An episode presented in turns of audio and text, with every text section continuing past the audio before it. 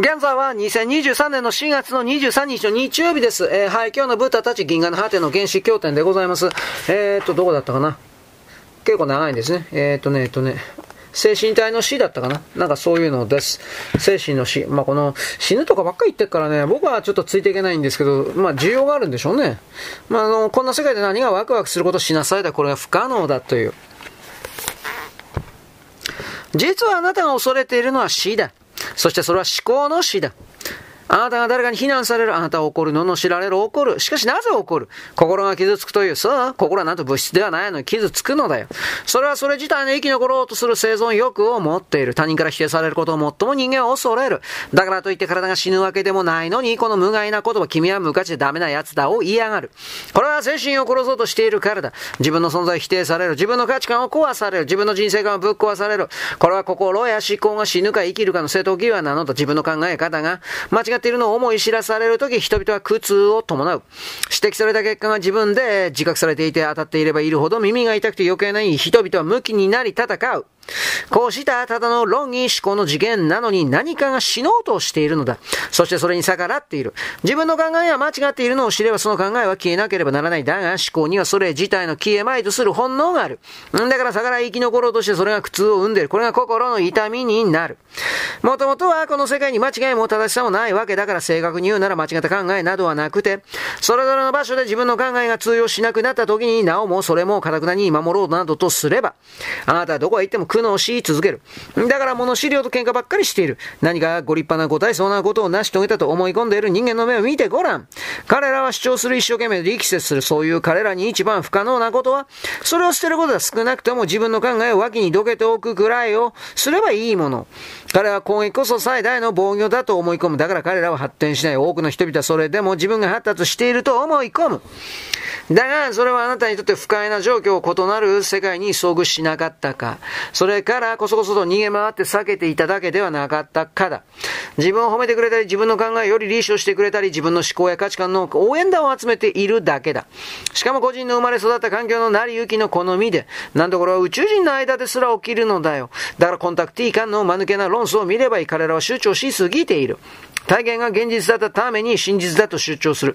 私は彼らは全部体験していると思う。体験内容については対象の誇張はあれど、全く嘘は言っていない。だが人だった一つ嘘をついている。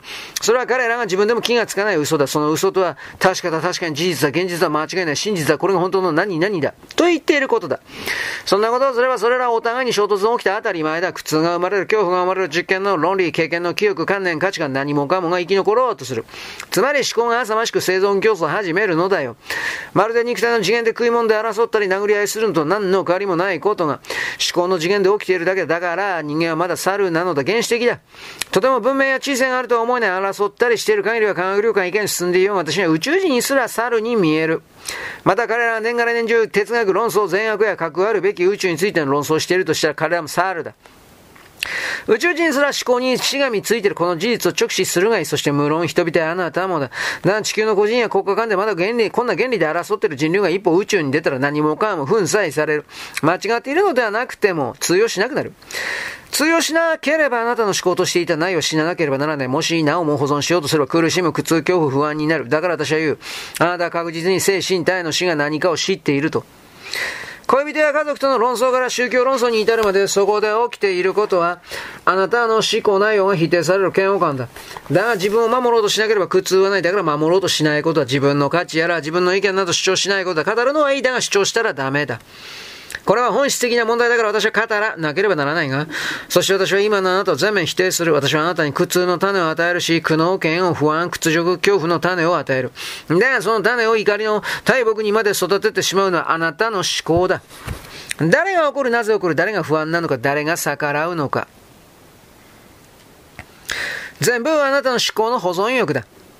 心理的な全ての苦しみは思考が死ねないことにある。それは異なる事件で、異なる環境とは死ぬか、あるいはとりあえず黙っていなければならない。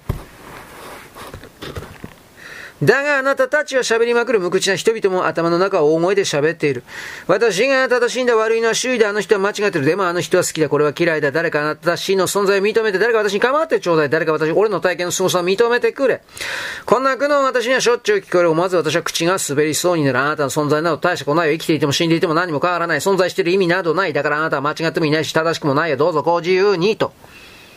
あなたが否定されることは痛いだろう。苦しいだろう。たった一つのちっぽけなあなたの観念のせいで、例えば今まで自分を好きだった人がある日、たまたまその人の機嫌が悪かったために冷たい態度だとすぐにあなたも不機嫌になる。何が起きているのか。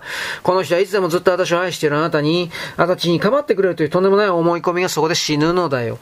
あるいは消えようとする。あまりにも膨大な環境の変化、状況の変化の中へ取るに至らぬ恋愛観から宇宙論に至るまであなたは持ち歩く。持ち歩けるはずのないもの、適用できるはずのないものを持ち歩く。いわゆる常識というものがある範囲ならばどこでも持ち開けられるように作られた。だが常にその有効範囲に限界がある。通用する常識の範囲はどんなに大きくても小さくても必ず限界がある。常にあなたは自分の周囲に主にに押しつぶされる。誰もあなたを苦しめない。まあ、この辺りにしておきますね。本当に長いな、これ。ということで、これは何なんですかね？僕はあの、EO さん、AO さんという人にはっきり系統してないんで、それ知ったのもね、去年か一昨年か、はっきりね、一昨年まで行ってないかな。まあ、3年前に初めて買ったんかな。あのー、そのあたりなんですよ。だからなんでこの人がこんな新規くせいことばっか書いてるのに、ファンがいるのか、正直本当のことで僕はね、わかんないんですよ。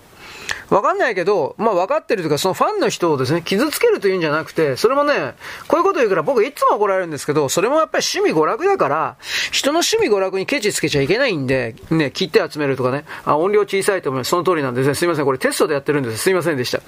あのね、タブレット、タブレット変えてみたんですよ。これ、やっぱね、ダメだわ。いろんな意味で。ボリュームを大きくしてください。すいません。ということでですね、あのー、なんだっけ。えるということ、これ多分、うん、僕は大きくはわからないんだけど、いや、全く小さくもわからないんだけど、自分自身のエゴを守っているだけではないか、あなたは。という風な感じのことを僕はこのなんか長々と AO さん、EO さんは難しく言ってんじゃないかなと。なんとなく、これは思うわけです。これはね。はい、そんなわけです。よろしく。ごきげんよう。